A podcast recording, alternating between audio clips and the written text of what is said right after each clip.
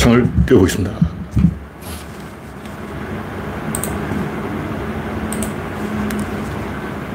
아직 창이 뜨지 않았습니다. 아, 떴습니다. 하나, 둘, 셋. 열다섯 개. 아, 떴습니다. 네. 아직 입장하신 분이 없습니다. 이제 7시 30분. 제가 너무 일찍 돌았나? 아직 시간이 좀 덜 됐군요. 영원용님이 일발을 끊으셨습니다. 김병수님, 그레스방님, 반갑습니다. 음, 버벅거리지 않고 창이 일찍 떴기 때문에 아직 많은 분이 입장을 안 했습니다. 현재 다섯 명이 입장 중입니다. 의의가 없는 님, 반갑습니다. 오늘은 7월 2일 토요일입니다. 7월 2일 맞죠? 장마가 남부지방에 끝나고 중부지방에도 끝났는데 완전히 끝난 건 아니고 장마 전선이 오르락내리락 하면서 한 번씩 비를 쏟아줄 걸로 예상되는 가운데 태풍이 오다가 잘 오다가 일본으로 가버렸어요. 그래서 거창에는 비가 50mm밖에 안 왔고 목포에도 조금밖에 안 왔어요.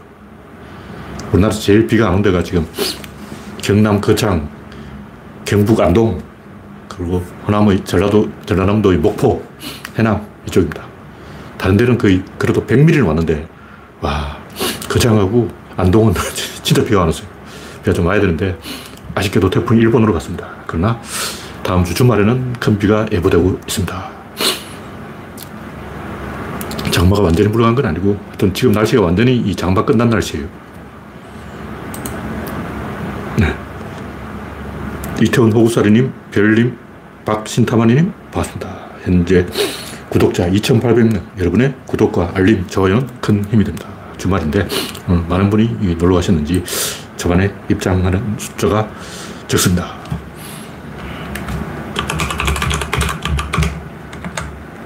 할 수 없죠. 이미 다 이 야외로 나갔었기 때문에 그분들은 재방송을 보기로 하고 저는 일단 시작하겠습니다. 네, 올리원님 반갑습니다. 현재 15명이 시청입니다. 공공님 반갑습니다. 안녕하세요. 첫 번째 곡기는 이준석 성접대 20회.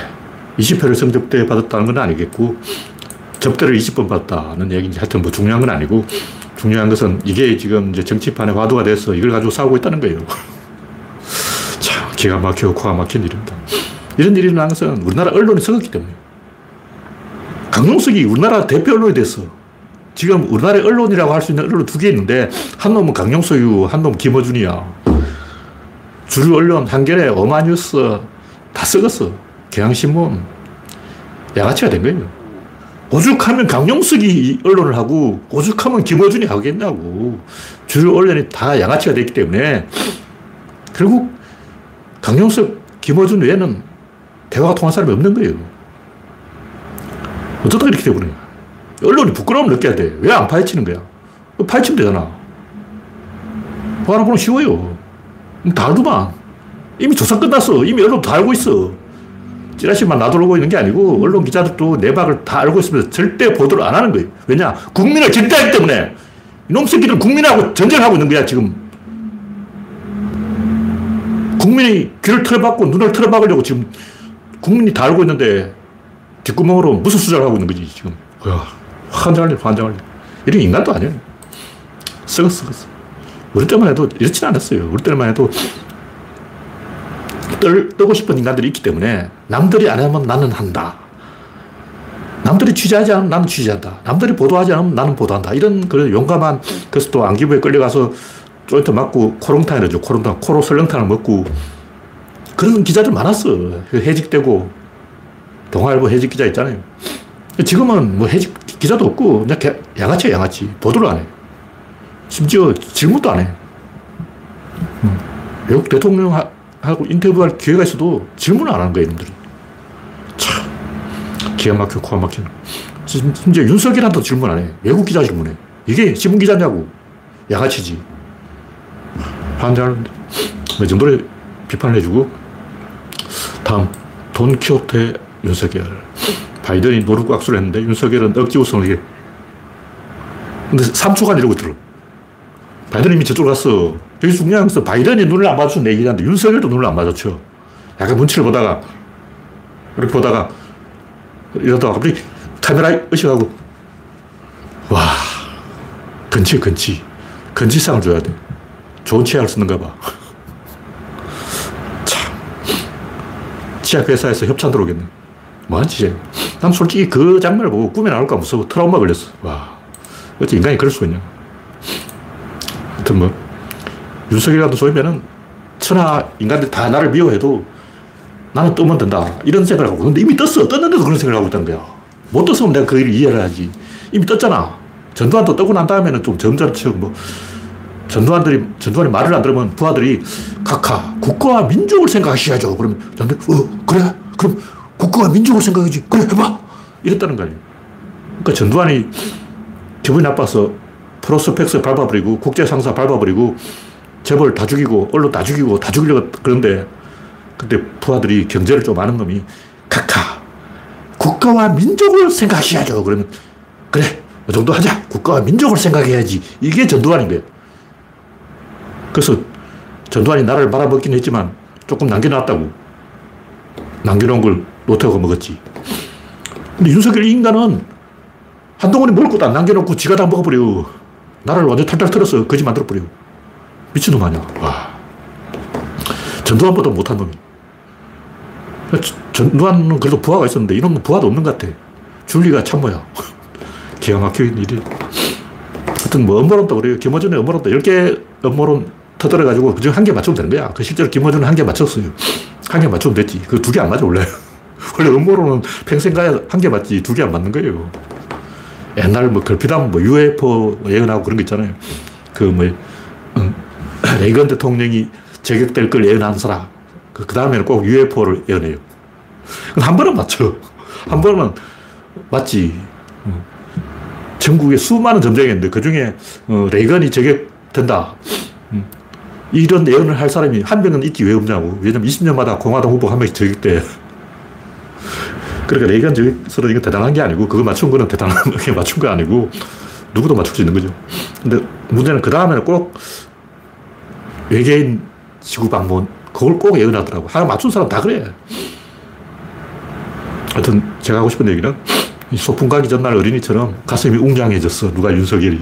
흥분했어. 호르몬에 지배되는 거예요. 다른 사람이 아니고 이 대통령이 호르몬에 지배돼가지고 이성을 잃어버렸다면 비참한 거예요. 우리나라 수 준이 이거밖에 안 돼. 누구를 욕하겠어요. 권력이라는 것은 국가의 공유재산인데 사람들은 그 권력이 잘 있는지 테스트를 하는 거예요. 악당을 보내서 시험하는 거예요. 그래서 임꺽정, 뭐 로빈 후드, 뭐 의적, 개코나. 솔직히 상식적으로 생각해보다 임꺽정이 무슨 얼어 죽을 의적이냐고. 홍길동이 의적이냐고. 객관적으로 로빈 후드 의적이냐고. 분명히 말하면 역사상의 의적은 단 한 명도 없었어요. 인류 역사상 의적이라는 것은 있어 본 적이 없어. 의적은 어냐? 우리 마음속에 있는 거예요. 솔직히 그렇다고. 그냥 우리가 이제 만화, 영화, 드라마, 소설 이게 해먹어야 되기 때문에 작가들도 먹고 살아야 되기 때문에 임꺽정 의적이다. 홍길동 의적이다. 로빈후드 의적이다. 동학당 의적이다. 의적, 의적, 의적. 그리고 북치고 장구치고. 왜냐하면 소설가도 먹고 살아야 되니까. 솔직히 그렇잖아. 그러나 역사상의 의적은 단 한 명도 없습니다. 여기 진실이. 그 의적 중에 좀 이제 크게 해먹은 놈이 있긴 있는데 그 누구냐? 징기스칸. 나라를 털어먹었어. 그 놈이 의적이야. 나폴레옹, 밀라노를 다 들어갔어. 나폴레옹이 여적이야. 밀라노에서 왕들 황제를 틀어서 그걸 국민, 프랑스 국민들에게 파리지앵들에게 나눠준 거예요. 예, 딱 금이나 먹어라. 금이나 먹어라. 그러니까 막 황제가 됐어. 어제까지, 바로 어제까지 우리에게는 100명의 브루투스가 있다. 죽인다. 이러다가 갑자기 황제폐하. 이게 인간이에요. 냉정하게 진실을 얘기하자고. 어적이라는 것은 우리 마음속에 있는 거예요. 왜 어적이 필요하냐? 임금을 테스트해야 임금 저 새끼가 혹시 또라이가 아닐까? 권력을 우리가 위임을 했는데 이 임금은 권, 국가를 대표하는 자인데 저놈이 과연 우리가 위임한 권력을 잘 근사하고 있는지 아니면 어디 팔아먹어버렸는지 알아봐야 되겠다. 야, 임금정 네가 가봐. 홍길동 네가 가봐. 이러는 거죠. 진짜 어적이 있다면 나폴레옹이라든가 카이사르라든가 징기스칸 이런 놈이 어적이 그런 도적이지 도적. 그 국가를 털어먹은 도적이에요. 그러니까 권력이라는 것이 과연 잘 존재하기, 존재하고 있는지 이 anti-hero를 만들어서 테스트라는 거예요. 근데 그거는 사건의 기성 여기까지. 여기까지는 걱정이 먹는 시절이고요. 이때부터는 이제 톱을 들어가는 거예요. 이때부터는 관군이 와서 죽여야 돼요. 그 죽이면 역시 잘 죽였어. 그런 거예요. 근데 그냥 죽었다 하면 재미가 없으니까 소설가들은 이 걱정이 막 활약을 했다. 개수로 한 거죠. 그냥 그래야 이야기가 되니까. 그래야 작가도 먹고 살지. 하여튼, 이 한 명이 국가를 이렇게 흔들면 그냥 재밌어요. 지울선이. 혼자서 막 단식해버리면. 대통령도 쩔쩔매고 총리도 쩔쩔매고 뭐 제발 다시 그만하세요. 그러고 제발 제발 제발 어, 천하의 국무총리가 와서 막 이러고 있던. 조계종 선임들 파괴해버리고 그러면 대통령도 쩔쩔매고 그걸 사람들이 보고 싶어요. 그래서 한 명이 안티 히어로가 국가를 왕창 흔들어버리는 걸 사람들이 굉장히 좋아해요. 그것은 소설이다. 그 진지하게 그런 소리 하는 놈은 멍청이다. 개소리는 개하거나 해라. 진지하게 얘기할 때는 사건의 기성 전까지 가면 그때부터는 이제 관군이 와서 그걸 토벌해야 돼요. 그게 드라마의 완결이야. 근데 문제는 이 윤석열 양반은 자기가 로빈후 짓을 하고 있어. 인격정 짓을 하고 있어. 문재인을 막 흔들어. 그때는 좋았지. 근데 아직도 그러고 있어. 자기가 자기를 막 흔들어. 자기 머리를 막 흔들어.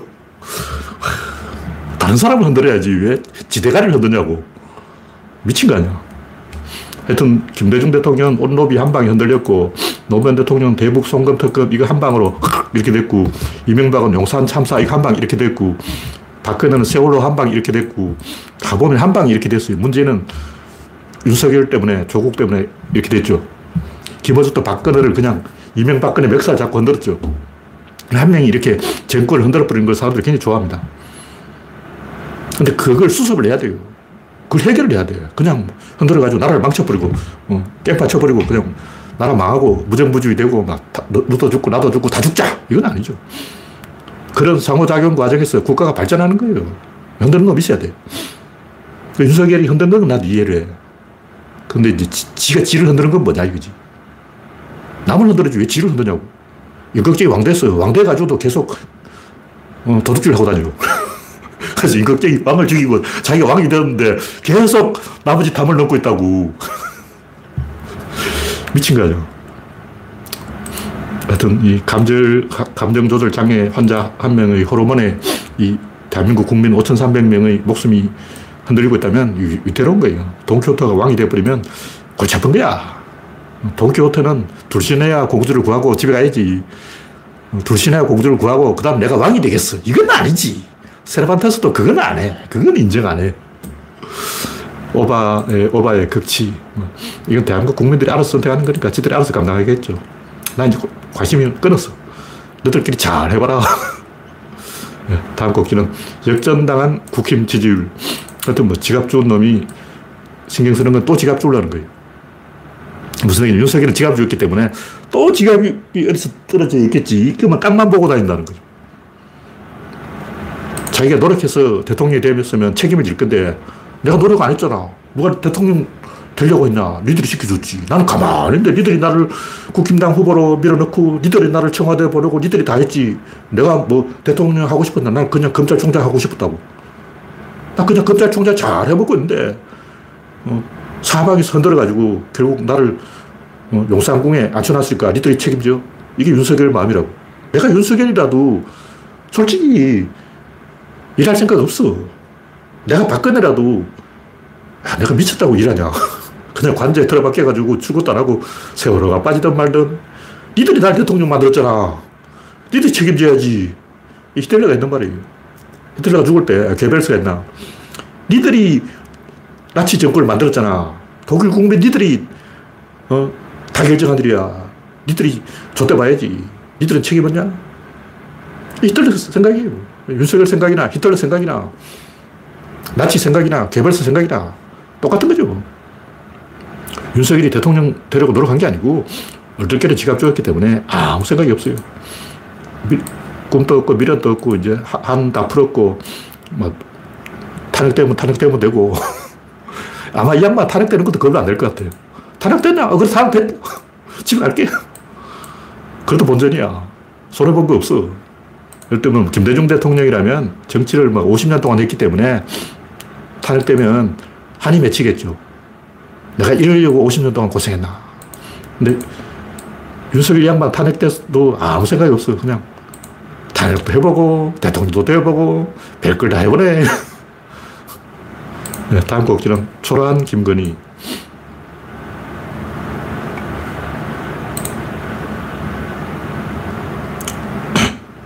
네, 올리고님, 우선님, 임종필님, 지호야님, 이혜성님, 일랑가님, 강물님, 이영수님, 코코님 반갑습니다. 현재 76명이 시청 중입니다.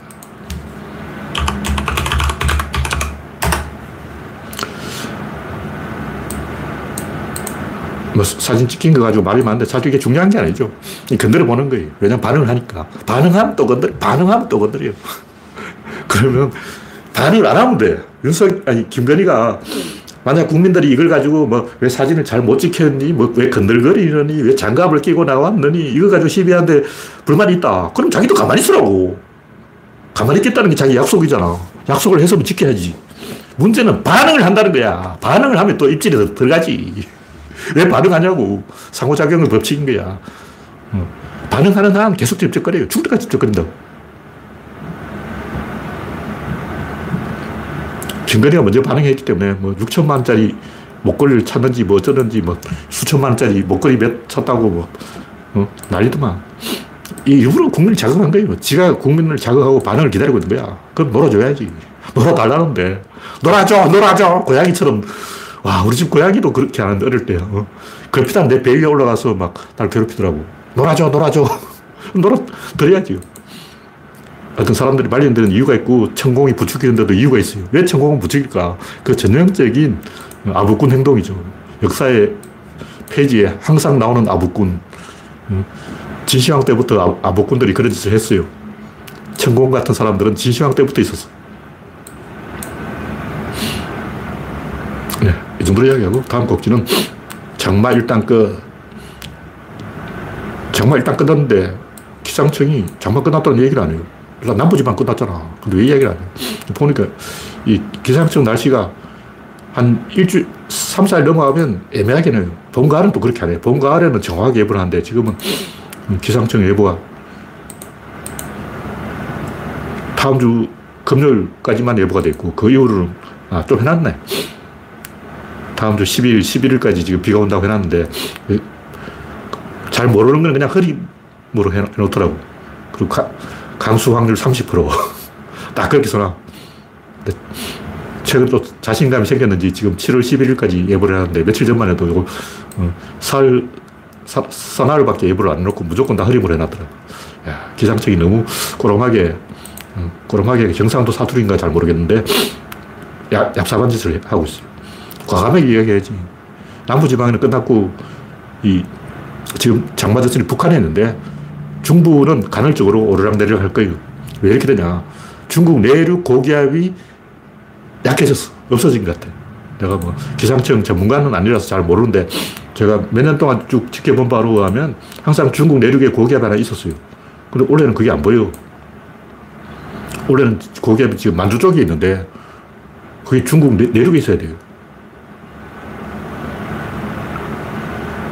사막 있는 그 지역에 있어야 되는데 지금 만주 쪽으로 약한 고기압이 있고 이거는 이 예년하고 좀 다르다. 그래서 올해는 장마가 일찍 끝났다. 그러나 다시 내려올지도 모른다. 그리고 태풍이 한, 하나 올라온다는 소식이 있었는데 태풍은 일본으로 방향을 틀었다. 지금 예보가 이렇게 나오고 있습니다.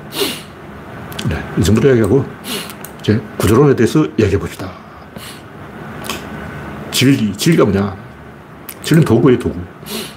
근데 진리가 이게 중요한 게 아니고 진리에 대한 인간의 태도가 중요한 거예요. 진리가 있거나 말거나 그건 진리가 알아서 할 사정이지. 우리 인간이 뭐 걱정할 필요가 없냐. 진리가 있거나 진리가 없거나 그거는 진리, 지가 걱정할 일이지 우리가 고민할 사항이 아니죠. 근데 문제는 인간이라고. 진리는 없다. 있어도 알 수 없다. 알아도 언어로 표현하여 다른 사람에게 전달할 수 없다. 이게 이제 회의주의 3원칙인데 왜 이런 얘기를 할까? 여기 세 개가 연결되어 있다는 게 중요한 거예요. 뭐 진리가 없다고 생각할 수도 있죠. 꼴린 대로 말하면 돼요. 근데 어차피 인간에게는 언어가 있어요. 근데 개한테는 언어가 없어. 인간은 언어를 알 수가 있어요. 개는 알아들을 수가 없어. 근데 간혹 알아듣는 개가 있다고. 근데 알아들어도 다른 개한테 전달할 수가 없어. 강아지 3원칙인 거예요. 그러니까 인간이 말하는 진리의 3원칙은 강아지의 3원칙이라고. 강아지는 일단 언어가 없어. 있어도 알 수가 없어. 알아도 다른 개한테 전달할 수 없어. 가끔 천재견이 있어요. 천재견 행복이. 천재견 행복이는 사람 말을 알아들어. 근데 행복이 여자친구는 못 알아들어. 행복이가 계속 뭐 장갑을 물어오고 뭐 수건을 물어오고 뭐 빗자루를 물고 오고 이렇게 해서 칭찬을 받으니까 이 행복이 여자친구는 아무거나 다 물어와. 눈에 페트병이거나 말거나 뭐 눈에 띄는 거 다 물고 와. 쓰레기도 물고 오고 막 장화도 물고 오고 신발도 물고 오고 다 물고 와. 싹쓸이로 다 물고 와. 근데 표정이 딱 드러나요. 행복이는 굉장히 진지하게 물고 오는데 행복 여자친구는 막 알랑거리면서 혹시 이거 안 되겠습니까? 혹시 이 장갑 필요하지 않으세요? 혹시 신발 괜찮아요? 그러니까 자기도 약간 이 민망한 표정으로 야, 강아지도 표정이 있더라고. 민망한 표정으로 물고 오는 거예요. 자신감이 없어. 이걸 물고 가면 칭찬을 받을까? 그 자신감이 없는 거예요. 그러니까 회의주의가 말하는 진리의 3원칙은 강아지의 3원칙이다. 개나 고양이의 3원칙이다. 인간에게는 도구가 있다. 도구를 다 있는 게 아니고 있는 사람한테 있는 거예요. 총이 있다. 나는 없어. 군인한테는 있지. 그러니까 진리는 있어. 그 내한테는 없어. 진리는 있고 알 수도 있고 다른 사람에게 전달할 수도 있어. 그 나는 못해. 그 불쌍한 사람이죠. 그 불쌍한 사람들이 발언권을 가지면 안 돼요. 물론 도구가 없는 사람도 있고 걔보다 못한 사람도 있죠. 나는 걔보다 못해 하고 막 나대면 안 돼. 그 사람 찌그러져야지. 게임이에요. 이 게임은 가볍과 어리 있는 거예요. 가만한테 권력이 있다고. 진리가 있다 이 말은 권력이 있다는 말이고 도구가 있다는 말이고 권력은 도구에서 나오는 거예요. 도구를 서열이 있어요. 뭐냐면 도구는 앞과 뒤가 있는데 날이 있고 손잡이가 있다고. 여기 서열이 있는 거예요. 요놈이 먼저 먹고 다음 요놈이 먹고 이런 식으로 서열이 있는 거예요. 그, 그게 권력이라고. 에너지가 전달되는 경로가 있다는 거죠. 루트가 있어. 그래서 각과 을이 있는 거예요. 게임에는 딜러가 있다고. 패를 막 나눠주는 사람이 약간 유리해요. 바둑을 둬도 흑이 유리하고, 고스톱을 쳐도 선이 유리하고, 노름을 해도 딜러가 유리하고, 반드시 갑과 을이 있습니다. 이게 없을 수는 없어요. 이건 구조적으로 있을 수밖에 없어. 왜 바둑은 흑이 유리할까?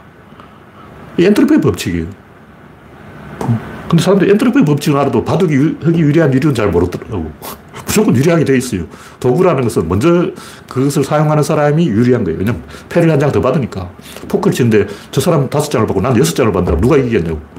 물론 운이 좋으면 어, 상대방이 이길 수도 있지. 그러나 확률적으로는 패를 한 장 더 받으면 그 사람이 이기는 거예요. 바둑은 흑이 유리하다고.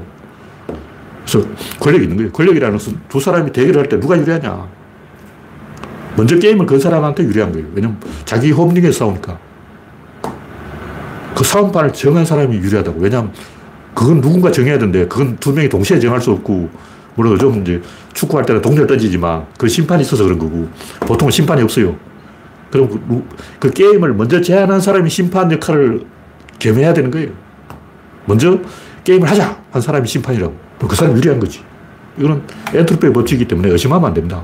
권력은 자연 법칙이고 도구의 법칙이고 인간이 진리가 없다. 도구가 없다. 이거는 불쌍한 사람이에요. 그 불쌍한 사람 자기소개라고. 그 네가 그런 거야. 네 자식이 그런 거야. 강아지는 원래 언어가 없어. 그러니까 진리는 자연에 있고 인간에게 없는데 인간이 도구를 장악하는 과정에서 진리를 손에 쥐게 된 거예요. 무슨 얘기냐면 태양은 인간이 마음대로 조정을 못해. 리모컨으로, 야, 태양 좀, 오늘은 빨리 떠. 내가 오늘 급해. 그러고 막, 이게 아니라고. 지금 방금 날파리 한 마리가 지금 방해하고 있어요. 근데 태양에 대해서는 인간이 어리기 때문에 태양 시간에 맞춰서 인간이 시기를 봐야지. 인간 마음대로, 야, 전화, 태양 전화 받아. 오늘 좀 천천히 떠. 이건 아니라는 거죠. 인간이 어리고 태양이 갑이라고. 항상 태양 기준에 인간이 맞춘다고. 근데 도구에도 그런 게 있다는 거죠. 회의주의라는 것은 인간이 어리, 자연에 대해서 인간이 어리다 그러는데, 맞아요. 대부분 인간이 어리야. 그거는 멍청한 인간이 그렇고, 똑똑한 인간은 갑이죠. 자기가 갑을 잡으면 돼요. 어떻게 하냐. 자기가 게임을 설계하면 돼요. 자기가 사건을 일으키면 자기가 갑이다. 그런 얘기죠. 그래서 회, 허무주의, 회의주의, 상대주의, 이건 얽혀 있어요. 다 같은 거야. 허무주의가 회의주의고, 회의주의가 상대주의고, 상대주의가 허무주의고, 똑같은 거예요. 그러면 도구가 없다. 왜냐하면 나는 덩신이니까. 그 덩신이 자꾸 나대면 안 되죠. 덩신, 나 덩신이야. 그러고 막 나는 덩신다. 하고 막 마이크 잡고 그러면 안 되죠. 근데 자꾸 그런 사람 있어요. 줄리, 윤석열. 이 사람은 꼭 TV에 나와가지고 나 덩신이에요. 그러고 아, 누가 물어봤냐고. 덩신이면 찌그러져야지. 왜 자꾸 TV에 나와. 환장할 일이. 네. 그 이야기를 좀 더 붙인다면 자연은 의사결정 구조를 도구로 쓴다. 진리가 뭐냐? 의사결정 구조다. 이 말은 뭐냐면 어떤 의사결정을 하려면 형태를 만들어야 돼. 에너지가 의사결정을 하려면 형태를 만들어야 근데 암흑 에너지는 왜 형태가 없냐? 의사결정 못 하는 거예요. 빛과 반응을 못 한다고. 빛을 아무리 쏴도 암흑 에너지, 암흑 물질 이놈들은 반응을 안 해. 왜 반응을 안 할까? 형태가 없어. 왜 형태가 없냐? 에너지는 형태를 만들어야 의사결정하는데 그 형태를 만들려면 이렇게 꼬여야 돼요. 두 개 이상이 꼬여야 돼. 그래 형태를 만드는 게 이게 구조론이라고.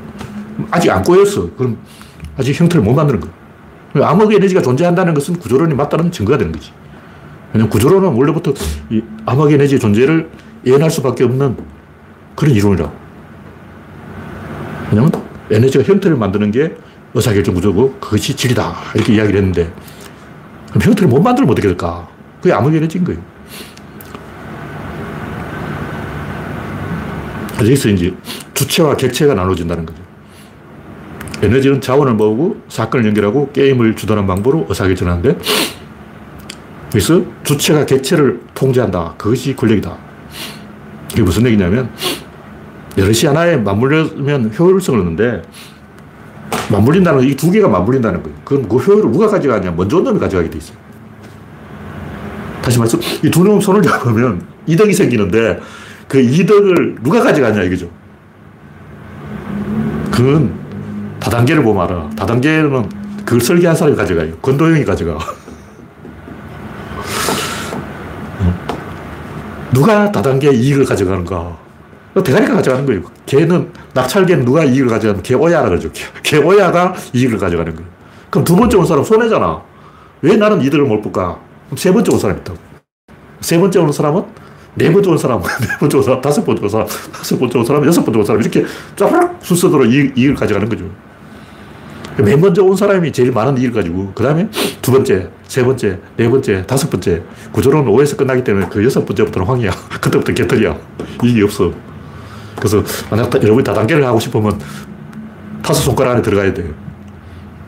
오, 다섯 번째 밑으로 들어가면 이익이 없어.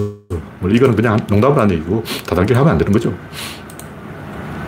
권력이라는 것은 의사결정 구조라는 도구를 사용하는 자에게 주어지는 효율성의 힘이다. 근데 여기서 우리가 생각해봐야 되는 것은 그 이익을 공정하게 나누면 되지 않을까? 그 불가능합니다. 공정하게 나누면 이 작업이 진행이 안 돼. 어떤 사람이 그 국민연금은 다단계다, 사기다, 폰지 사기다. 이런, 이런 소리 하거든요. 그 사람 진짜 멍청한 사람이에요. 폰지 사기 맞아요. 누가 안 그랬냐.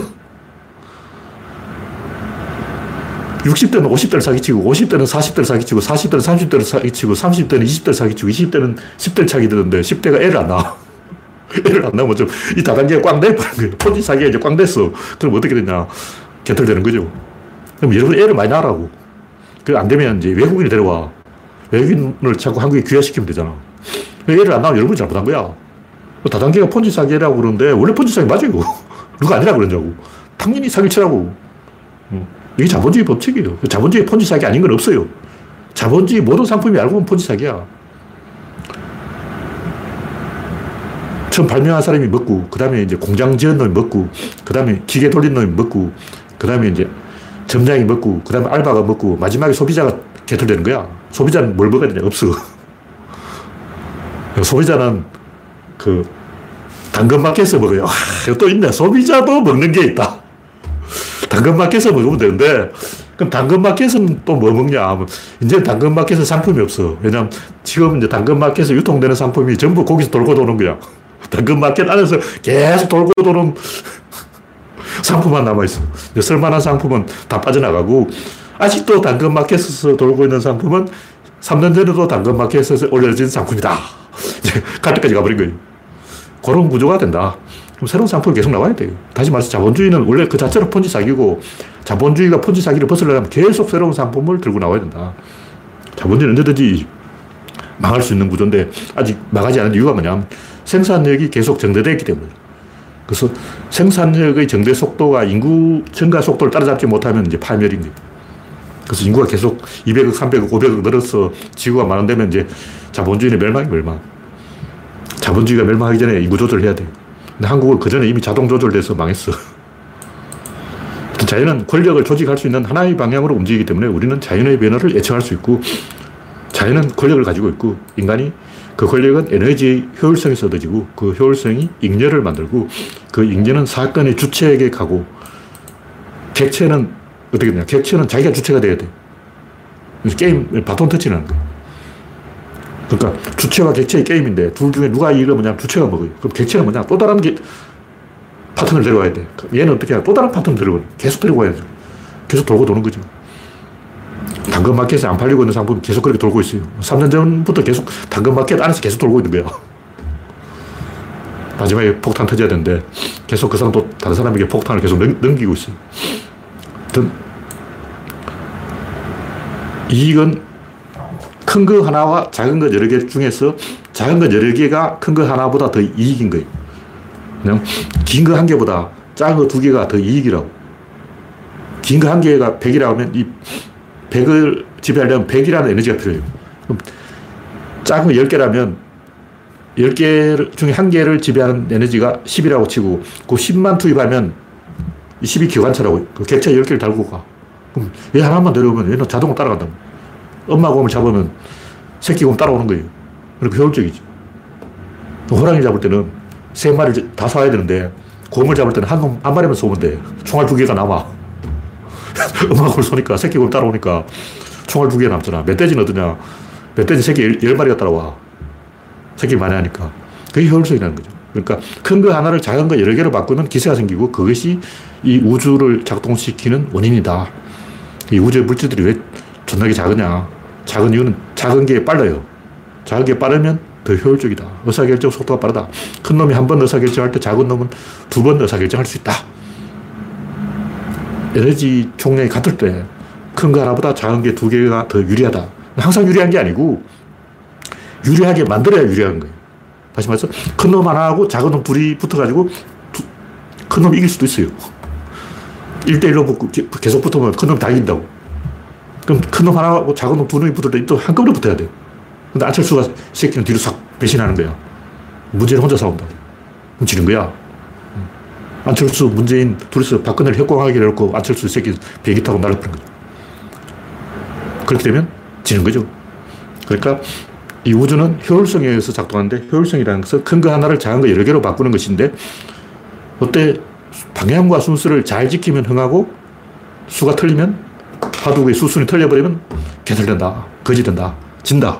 그런 얘기죠. 하여튼 농사를 지어도 물을 공급하는 샘하고 가까운 논이 더 유리해요. 근데 평등해야지. 왜 가까운 놈이 더 먹냐? 막 데모를 하는 거예요. 데모하고. 공정하게 물을 나누고 가자. 이러면 문구하고 샘하고 제일 가까운 논 주인이 틀어막아 버려요. 자기 논을 틀어막아 버려요. 그럼 어떻게 다 망해, 이제. 다 거지 되는 거야. 권력을 인정을 해야 된다는 거야. 그러니까 샘에서 제일 가까운 사람이 기득권자예요. 그 기득권을 전혀 인정을 안 하면 안 되고 인정을 하되 반대급부로 의무를 지어야 되는 거예요. 다시 말해서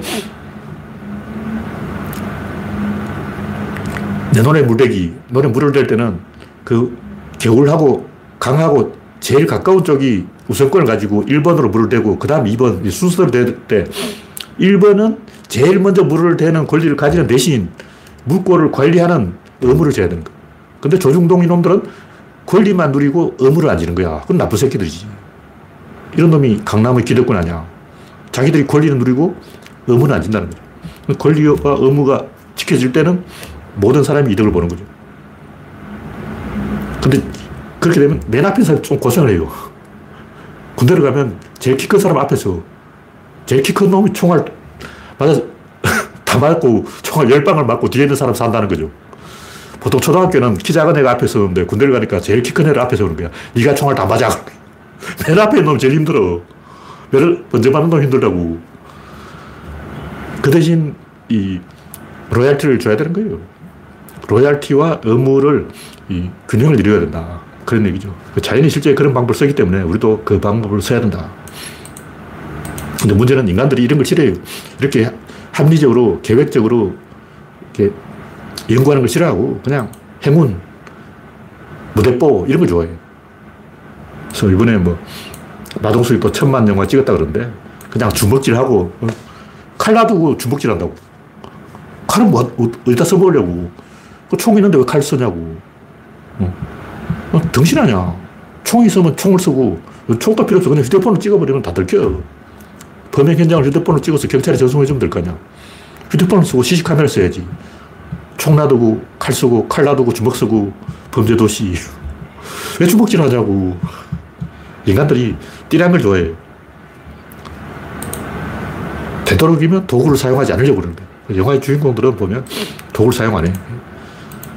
만화를 봐도 마동탁은 용의주도하게 도구를 써서 온갖 짠데를 다 굴리는데 주인공 설까치는 그냥 덩신같이 얻어맞고 쳐 터지고 그걸 막 찬양하고 재밌다 그러고 이해가 안 돼. 왜 일본군은 용의주도하게 시스템적으로 계획적으로 차근차근 진행하는데 우리 주인공은 얼렁뚱땅 막 하회 탈 쓰고 막 각시탈 쓰고 막 돌아다니고 왜 핫바지 입고 뛰어다냐고. 핫바지 입고 담 넘다 걸린다고. 그 핫바지 헐렁해가지고 꽃이 걸려가지고 담에서 자빠져가지고 또 겨짝 깨먹고 어휴. 내가 얘기했잖아. 담을 넘을 때는 핫바지 입고 담 넘지 말라고. 뭐, 고름 길어가지고 걸려. 나무까지 걸려가 또 나무에 대롱대롱 매달려가지고 각시탈 개망신 당하고. 왜 그 헐렁하게 핫바지 입고 담을 넘냐고. 임꺽정 그렇게 안 했어. 임꺽정은 핫바지 입고 담을 안 넘었어요. 자. 똑똑하게 하자. 그런 얘기죠. 네. 오늘은 이제 정치 이야기가 좀 적어서 할 이야기를 거의 다 해버렸는데, 이 마지막으로 한 꼭지를 더 할까요? 권력의 탄생. 이것도 뭐 같은 얘기인데. 이 권력이라는 말은 좀 오해를 부를 수 있는 말이기 때문에 권력이라는 말을 안 쓰고 다른 말을 써볼까 하고 연구를 해봤는데 적당한 말이 없어요. 아까 얘기했듯이 권력은 의사결정 구조라는 도구를 사용하는 자에게 주어지는 효율성의 힘이다. 도구를 쓰면 조금 더 효율적이 그 힘, 힘이라고. 그 힘이 실제로 있는 거야. 근데 자연도 그렇게 하는 거예요. 자연도 보면 가지 끝으로 갈수록 가늘어져요. 그 뭐냐면 밑둥이 좀 더 먹어. 맨 끝, 끝머리 가지는 조금 먹고, 밑둥은 많이 먹잖아. 와, 밑둥 저만은 뭔데? 저를 많이 먹냐? 아, 저 먼저 왔어. 맨 끝머리 가지는 요만큼밖에 못 먹는데, 어, 밑둥은 이만큼 먹, 먹고 있다고. 왜 그러냐? 아, 그 새끼 먼저 온 거야. 가지는 여기 원래 새로 난 새내기고, 밑둥은 100년 전에 태어난 놈이야. 그 나무도 100년 전에 태어난 놈 조금 더 먹더라고. 장유유서. 와, 이 나무놈들이 장유유서를 잘 키워. 풀은 아니야. 풀은 장유유서가 없어. 풀은 1년 되면 노인네는 그냥 이거야. 근데 수건 뿌리가 살아있어. 풀은 노인네를 그냥 이렇게 쳐버리고 해마다 새로 나는데 나무들은 자세히 보니까 한 살이라도 더 먹은 놈이 밥을 먹어도 한 그릇 더 먹더라는 거죠. 그게 자연의 법칙이라는 거죠. 자연은 권력을 조직할 수 있는 하나의 방향으로 움직이기 때문에 우리는 자연의 변화를 예측할 수 있다. 결국 자연의 권력은 효율성에서 나온다. 줄을 서는 게 더 효율적이다. 효율, 줄을 때는 앞단계가 뒷단계에 비해 조금 더 먹어야 된다. 그렇게 안 하면 깨진다. 고리가 끊어지는 거예요. 사슬이 끊어져 버리면 이제 다 죽는 거죠. 사슬은 약한 고리에서 끊긴다. 그래서 다 해는 얘기는. 네. 자, 글을 여러 편 써놔가지고 이야기하다 보니까 어느 편에 글에 나온 얘기인지 잘 몰라서 막 뒤섞어서 얘기인데 다시 읽어보니까 이거 다 했는 얘기. 그래서 오늘 이야기는 여기서 마쳐야 되겠습니다. 네. 현재까지 참석해주신 85명 여러분 수고하셨습니다. 감사합니다.